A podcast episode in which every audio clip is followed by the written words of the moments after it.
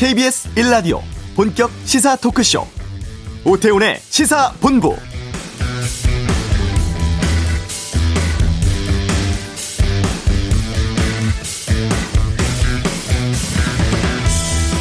코로나19 백신 접종 하셨습니까? 우리는 고령층 위주로 접종을 먼저 시작했고 다음 주에는 40대 이하 연령층의 예약 앞두고 있는데요.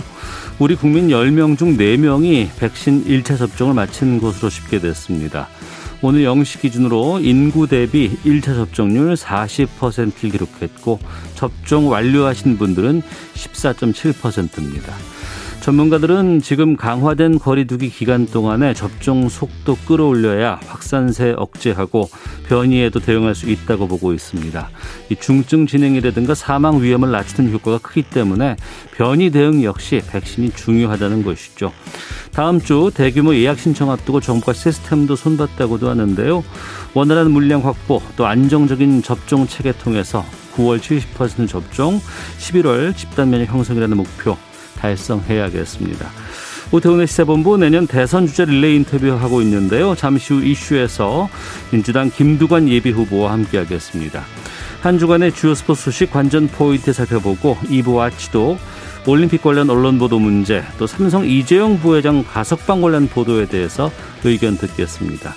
올림픽 기간 동안 국민들의 응원과 사랑을 받은 종목 양궁이 있습니다. 금요 초대석 우리 민족이 활을 잘 쏘는 이유를 다큐로 제작한 정범수 PD와 함께하겠습니다.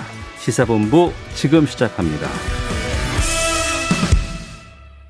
네. 대선 후보 릴레이 인터뷰 진행하고 있는데요. 오늘은 특권과 차별이 없는 나라, 힘없는 사람들의 대통령이 되겠다면서 대선 출마를 선언했습니다. 더불어민주당 김두관 의원을 만나보겠습니다. 안녕하십니까? 예, 반갑습니다. 김두관 후보입니다. 네. 이장부터 시작하셨고 장관, 도지사도 지내셨고 이번엔 대통령 도전을 하셨습니다. 대통령 돼야겠다고 마음먹은 계기부터 좀 여쭙겠습니다. 좀 오래 전에 결심한 건데요. 네. 제가 이제 그 농사 짓는 할아버지, 아버지 밑에서 컸는데 네. 어릴 때 이제 농사를 열심히 지어도 그 사실은 이 잘 살게 되지가 않더라고요. 예.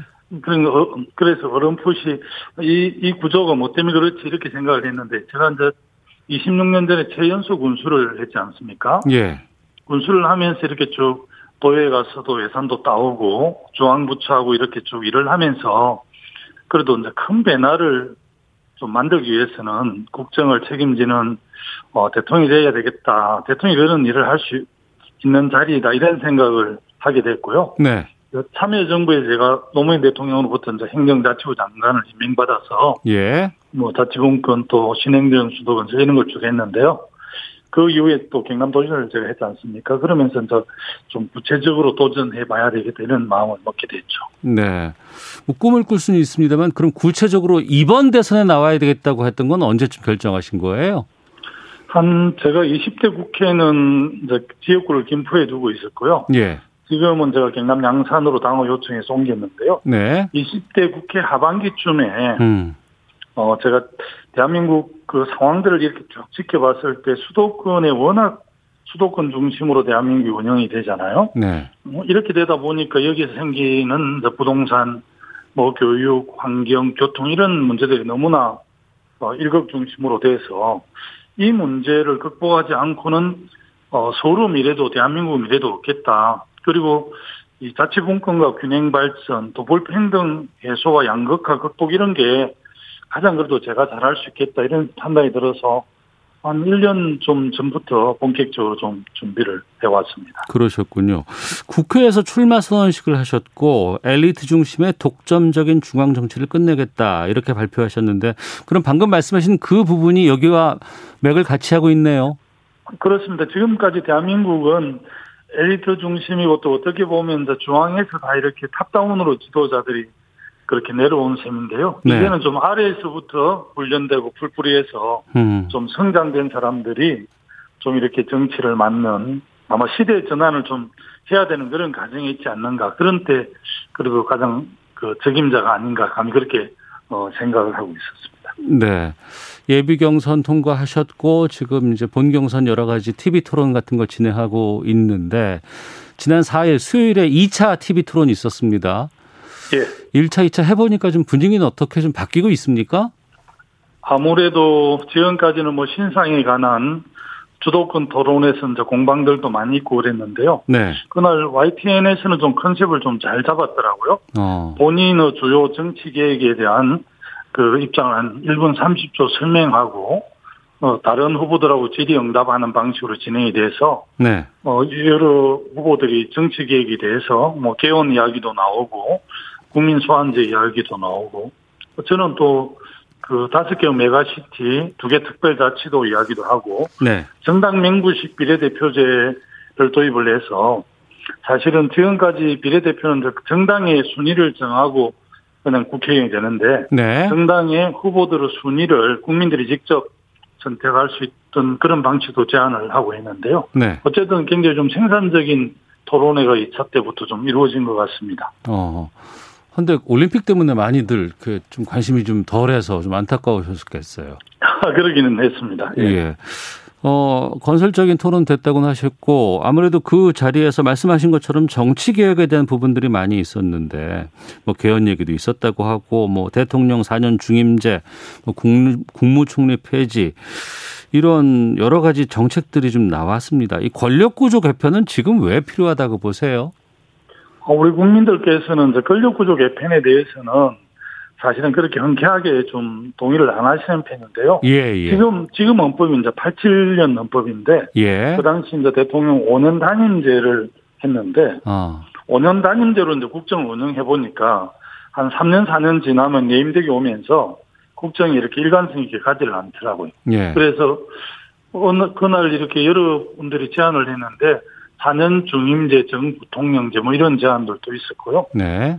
여튼 뭐 분권행 대통령제는 저 박용진 의원이 좀 제안을 했었고 그렇게 했는데 어쨌든 이제 상당히 4차 산업혁명의 시기이기도 하고 네. 코로나 팬데믹 이후는 이전하고 많이 다를 거 아닙니까? 그래서 어차피 그 개헌을 하게 되면 헌법을 개정하는 건데 헌법이라는 게 국가의 그 경영 운영 원리지 않습니까? 네. 그래서 보통 헌법을 개정할 때는 이제 짧게는 미래 한 50년, 길게는 미래 100년의 국가 운영 원리를 규정하는 거고 또 지금 87년에 비해서 우리 사회가 워낙 다르게 발전해 왔기 때문에 네. 미, 미래를 대비해서 이제 개헌을 해야 된다는 게 중론인데 권력 구조만 하는 게 아니라 국민의 기본권이라든지 다양하게 환경권 요즘 논란이 되고 있는 주거 기본권 이런 것도 보장을 해야 되기 때문에 네. 저는 뭐 개헌은 불가피하다고 보고요.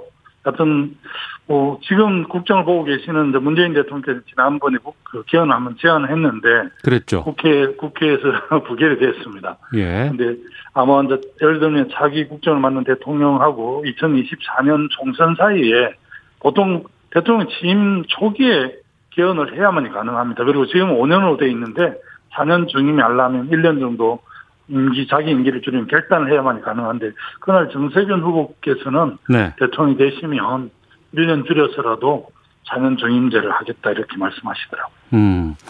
그 자리에서 뭐 여러 가지 정치 개혁 관련된 공약 가운데 국회의원들의 면책 특권 제한하고 국민 소환제 도입하겠다 이런 이제 입장도 나왔었습니다. 이거는 많은 국민들이 찬성할 것 같은데 어 김두관 후보께서는 반대하신다고 표현하셨습니까?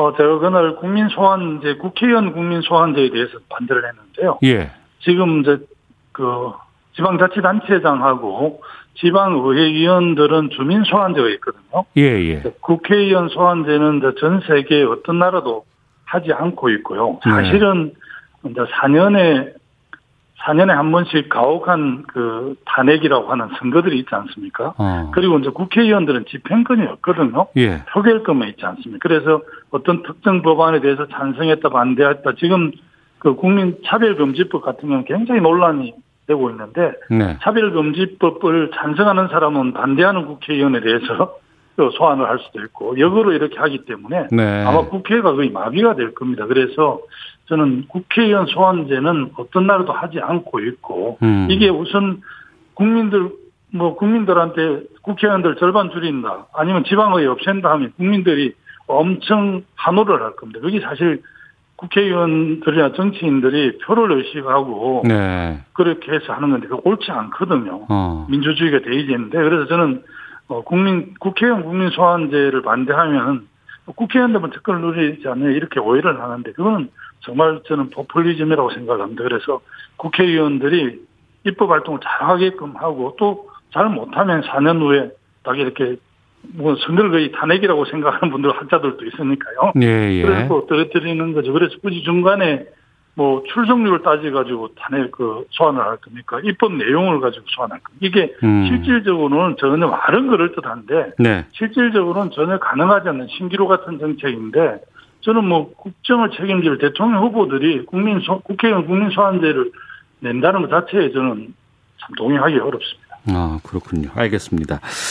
어, 민주당이 아무래도 대선 이제 여러 가지 시작을 먼저 하게 되고 한 두 달 뒤에 이제 국민의힘이 따라오게 되는데 처음에 출발할 때만 해도 민주당이 너무 좀 별로 관심이 좀 떨어진다라는 얘기 있었는데 지금 보면은 뭐 1, 2위를 다투는 이재명, 이낙연 두 후보 간의 이런 뭐를 경쟁 이것 때문에 관심들은 많이 높아진다고는 합니다. 예. 그런데 막상 보니까 너무 좀 네거티브 공방이 좀 거세고 서로 간에 막 예. 비난만 하고 있는 게 좀 보기 안 좋다 이런 의견들도 좀 꽤 나오고 있는데 어떻게 보고 계세요 이거는요? 뭐, 그 방송의 여론조사를 보니까 그 호감, 비호감도 많이 높아지더라고요. 예. 그런 걸 보니까 아마 그 대선 1, 2 달리는 후보들요, 그 검증 과정을 이제 어떤 각도에서 보면 이게 네거티브잖아요. 예, 예. 그래서 아마 그런 입장 때문에 최근에 이제 비호감들이 좀 높아지고 또 제가 봐도 조금 선을 넘는 측면들이 있는 것 같아서 네. 당 선관이나 지도부가 충분히 좀 자제를 요청하는 게 바람직하겠다. 네. 정, 정책이나 비전을 놓고 치열하게 토론하고 검증하는 건 맞는 데 네. 개인 개인 신상에 관한 건 가능하면 좀, 좀 뛰어넘었으면 좋겠다는 입장이고요. 어. 최근에 이제 그 예비 경선을 하면서 많이 걸러졌는데 예.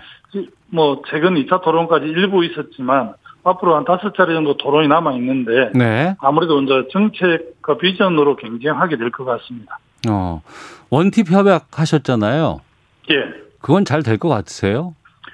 어, 그때 원팀 협약을 오전에 하고 이제 오후에 1차 본선 토론을 했는데 예. 많은 신문 방송에서 원팀 협약하고 반나절도 지나지 않아서 파기했다 이렇게 비, 혹독한 비판을 했는데 예, 예, 예. 언론에서는 그렇게 비판하셨지만 제가 볼 때는 이제 그 정도는 아니었고 어. 그 아무래도 이제 대선 후보를 뽑는 과정인 만큼 네. 공방이 있을 수밖에 없는데 그 점을 좀 제가 볼 때는 언론에서 좀 학대 보도한 게 아닌가 그런 어. 생각이 좀 들었습니다. 예.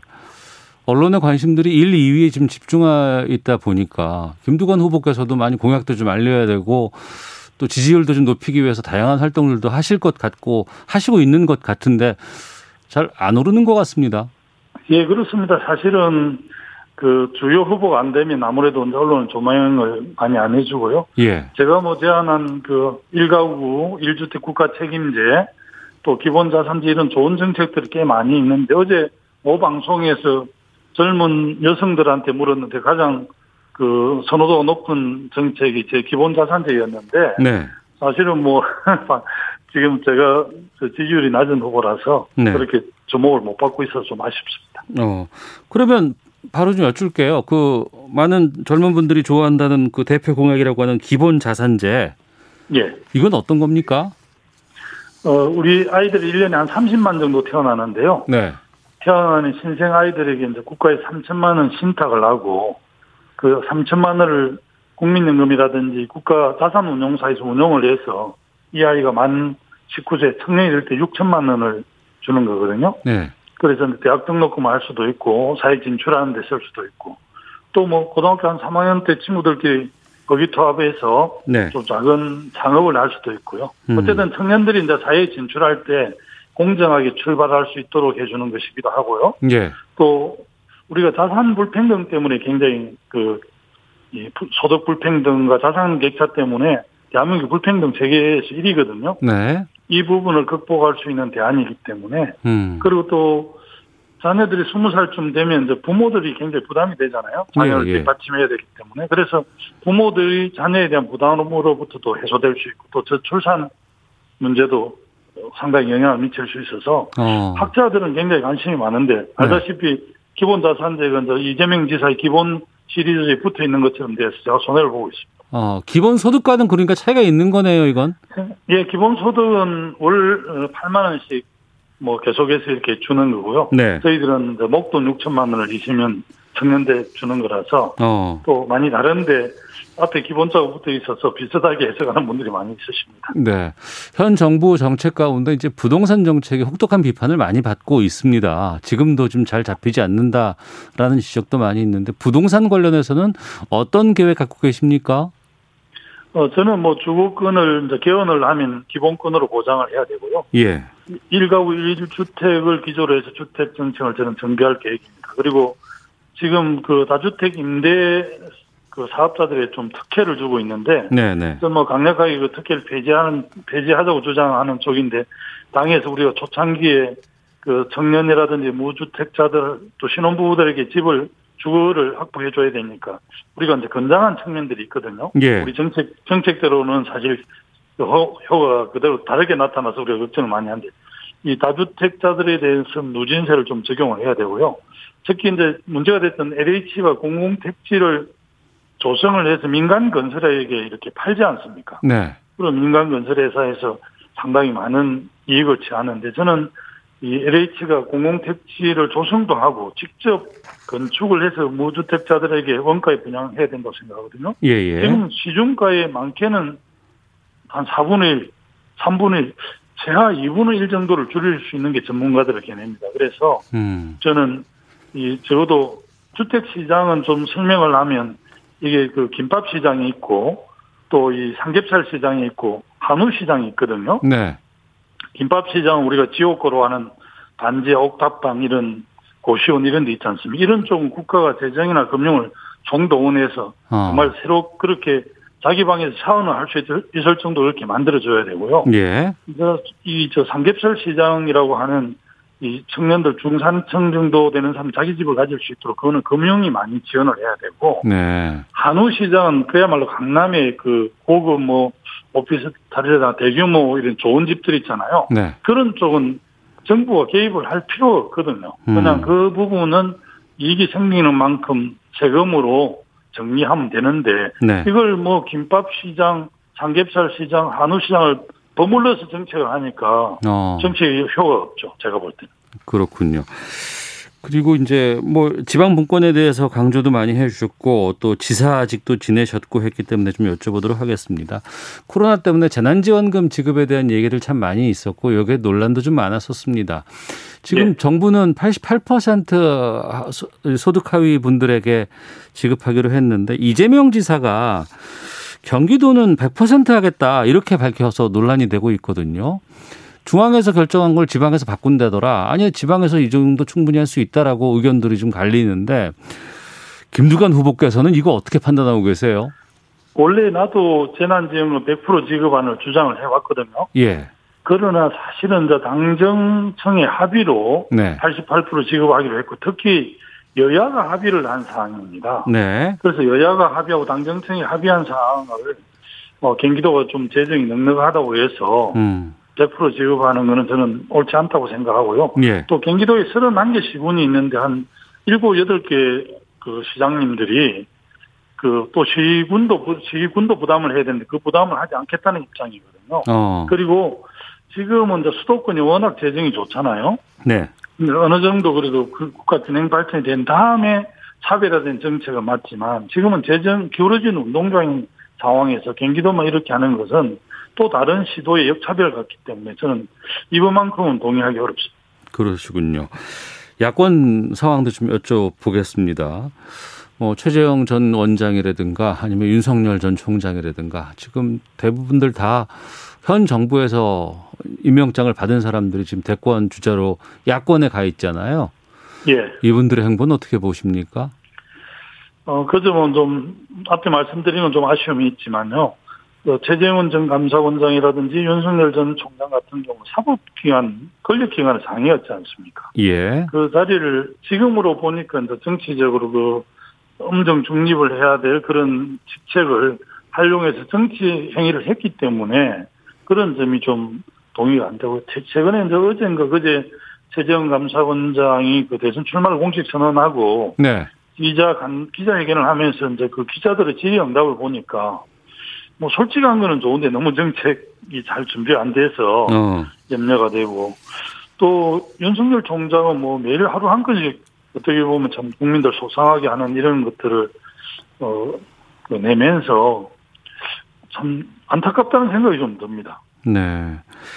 알겠습니다. 어유 시간이 다 돼서 뭐 더 여쭤볼 게 많은데 좀 맞춰야 될 것 같고요. 끝으로 청취자 여러분들께 김두관이 대통령이 돼야 하는 이유 간단히 말씀해 주신다면은요. 예, 대한민국은 어 서울공화국의 공화국인데요. 이 서울공화국을 좀 더 해체를 하고 저 다섯 개의 지방공화국 연방 체제로 가지 않으면 대한민국 미래가 없다고 생각하고요. 저는 균형 발전과 지방 분권, 불평등 타파를 가장 잘할 수 있는 후보이기 때문에 어 지켜봐 주시고 응원해 주십시오. 제가 강력하게 국가 균형 발전을 이루어내겠습니다. 예, 알겠습니다. 여기까지 하겠습니다. 다음에 또 예. 모시겠습니다. 고맙습니다. 예, 감사합니다. 네, 지금까지 더불어민주당 대선 예비 후보 김두관 의원과 함께 했습니다. 자, 이 시각 교통 상황 살펴보고 돌아오도록 하겠습니다. 교통정보센터의 임초희 리포터입니다. 네, 이 시각 교통정보입니다. 먼저 서울 시내 올림픽대로 하남 쪽 서강대교부터 성수대교까지 어려운데요. 동호대교 4차로에서 작업하고 있습니다. 더 가서는 천호대교부터 강동대교까지 다시 제속도 못 내고요. 이어지는 서울 양양고속도로 남양주 요금소 부근까지 정체 이어지고 있고 다시 화도 부근에서 서종 쪽으로도 차가 많습니다. 강원 지역에서는 화촌 5터널에서 9터널 쪽으로 6km 구간 교통량 늘었고요. 제2경인고속도로 성남 방면은 서창분기점 진출로에 고장난 화물차가 서 있습니다. 안현분기점에서는 차선 끊는 작업하고 있어서 뒤로 2km 구간 답답하고요. 평택제천고속도로 제천 쪽은 서안성 부근에서 났었던 사고 때문에 안성분기점부터 7km 구간 정체 남아 있습니다. 통영대전고속도로는 통영 쪽이고요. 대전 지역 파란과 남부 지역 북통영에서 각각 작업하고 있어서 2km 구간씩 속도 내기 어렵습니다. KBS 교통정보센터에서 임초였습니다.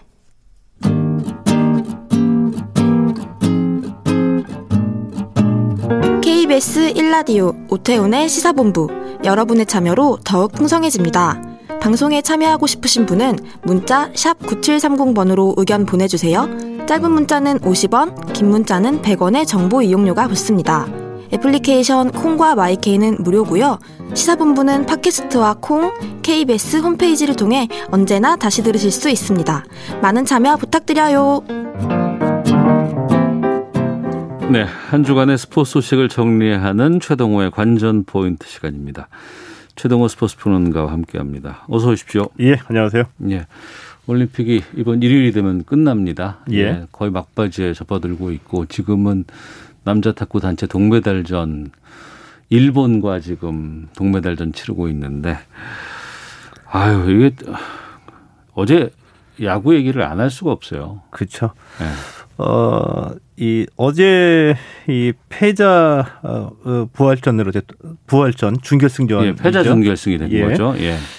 미국과의 경기에서 우리 대표팀이 2대 7로 패했습니다. 아마 이 경기 보셨던 분들은 좀 허탈한 느낌 많이 받으셨을 거예요. 네. 예를 들어서 뭐 야구에 대해서는 우리는 약간 좀 특별한 면이 있죠. 어, 미국이 미국이 우리보다 전력보다 앞선다고 하더라도 그 전반적인 수준은 우리가 좀 밀릴 수는 있겠지만 이 대표팀을 구성해서 딱 가게 되면 그래도 해볼 만하다.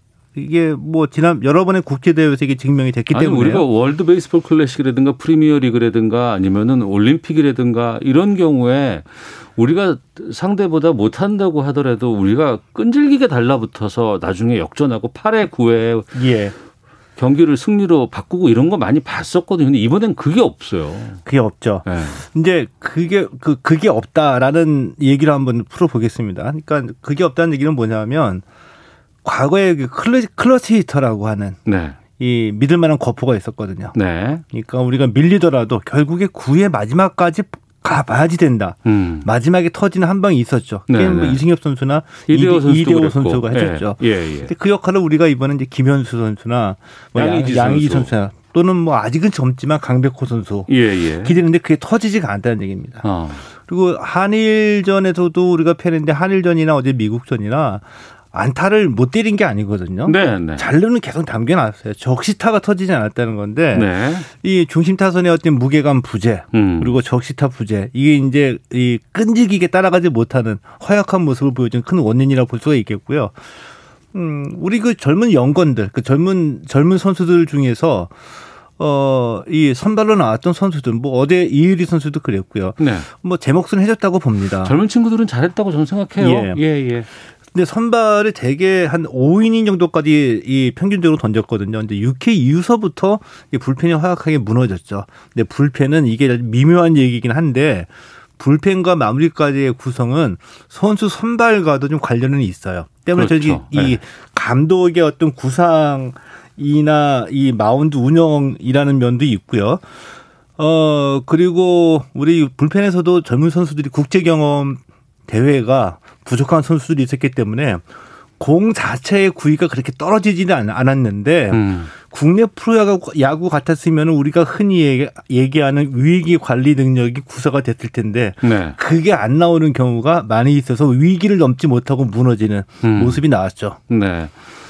이번에 올림픽 보신 분들이 특히 이제 여자 배구와 야구를 비교해서 얘기하시는 분이 참 많이 있어요. 예. 그러니까 여자 배구는 정말 그 잘 못하는 실력임에도 불구하고 예선 때는 참 못했었잖아요.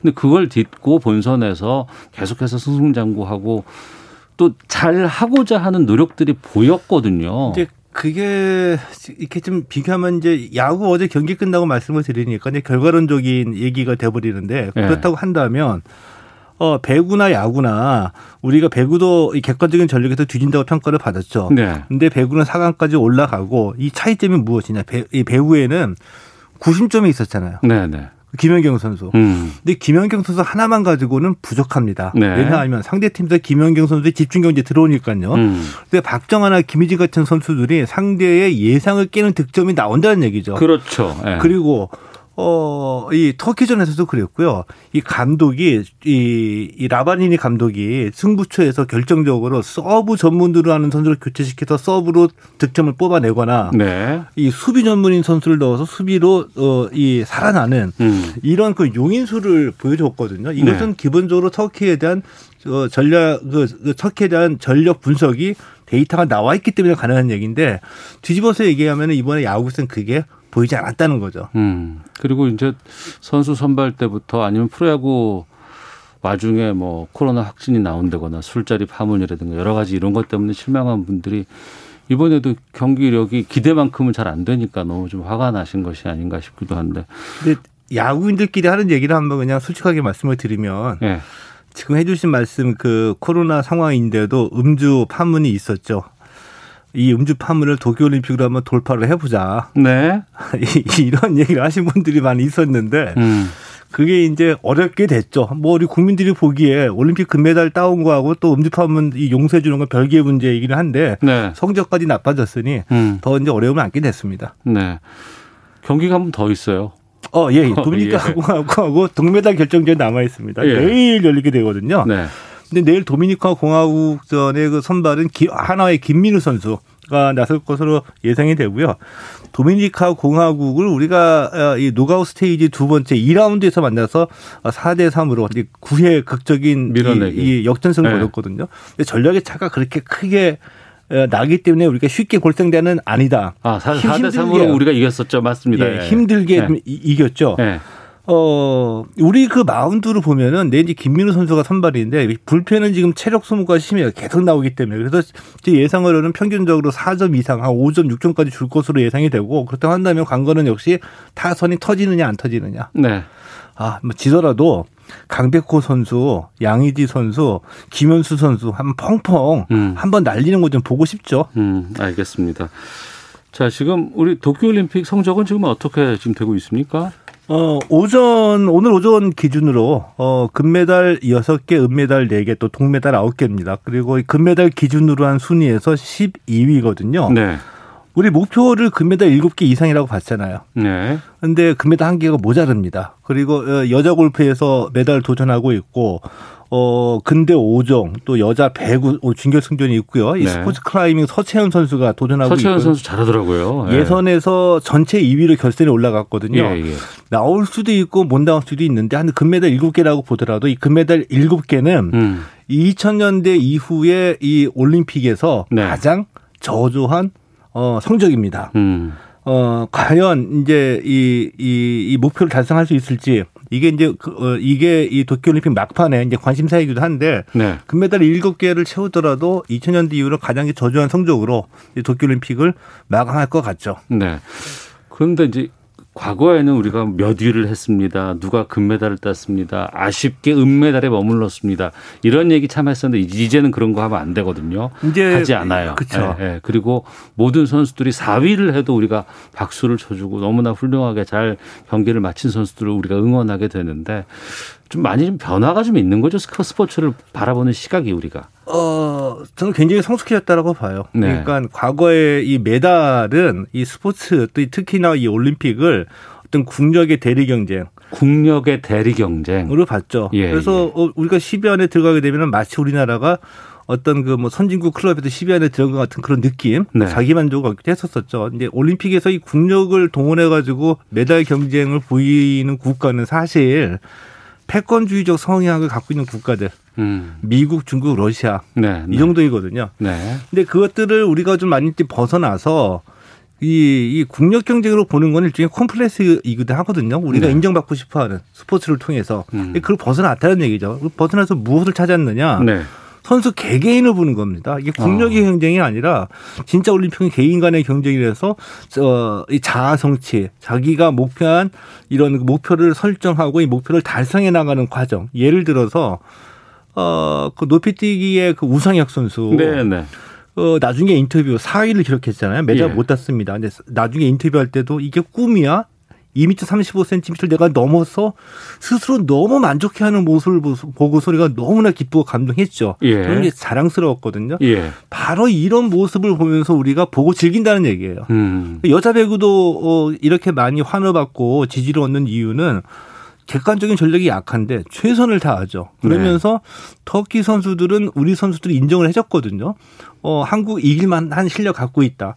우리도 또 터- 터키를 또 이- 이- 인정을 했죠. 음. 이것이 진정하게 경쟁하면서도 이게 승패를 가리는 게 아니라 최선을 다하면서 상대방을 존중해줘. 이런 모습이 나오니까 네. 어, 이, 이 우리 국민들로부터 이제 그, 그 박수를 받고 우리 국민들도 선수들에게 더 이상 메달만 과거에 은메달 따고도 뭐 머리 숙이고 아, 그런 고개 게못 들고 이런 경우. 있었잖아요. 예, 예, 그런 예. 모습을 벗어난 것이 굉장히 이제 보기도 좋아요. 어, 그리고 뭐 다이빙도 그렇고 뭐 스포츠 클라이밍도 그렇고 뭐 수영도 그렇고 황선우 선수도 그렇고 말씀하신 높이뛰기도 그렇고 상당히 다변화돼 있다. 우리 시- 실력 향상이. 예. 예. 이제 그게 중요한 건데, 어, 아마 이 도쿄올림픽 피막하고 난 뒤에 스포츠에는 네.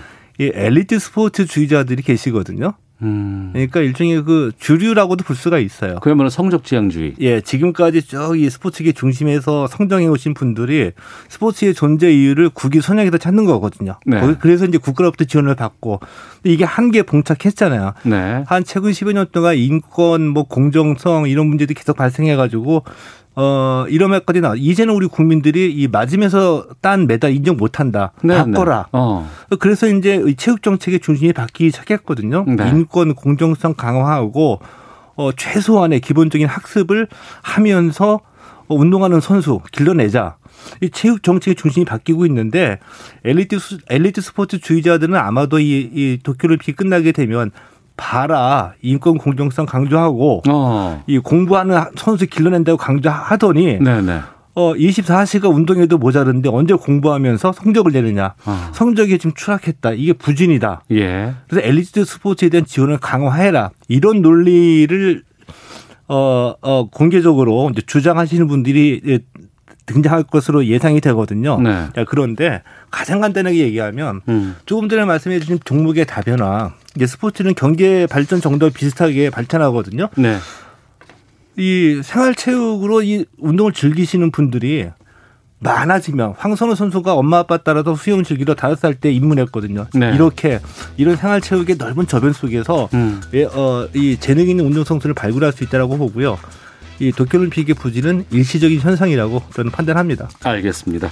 최동호 평론가 함께했습니다. 오늘 말씀 고맙습니다. 예, 고맙습니다. 예, 잠시 후 2부 와치독으로 돌아오도록 하겠습니다. 2부에서 뵙겠습니다.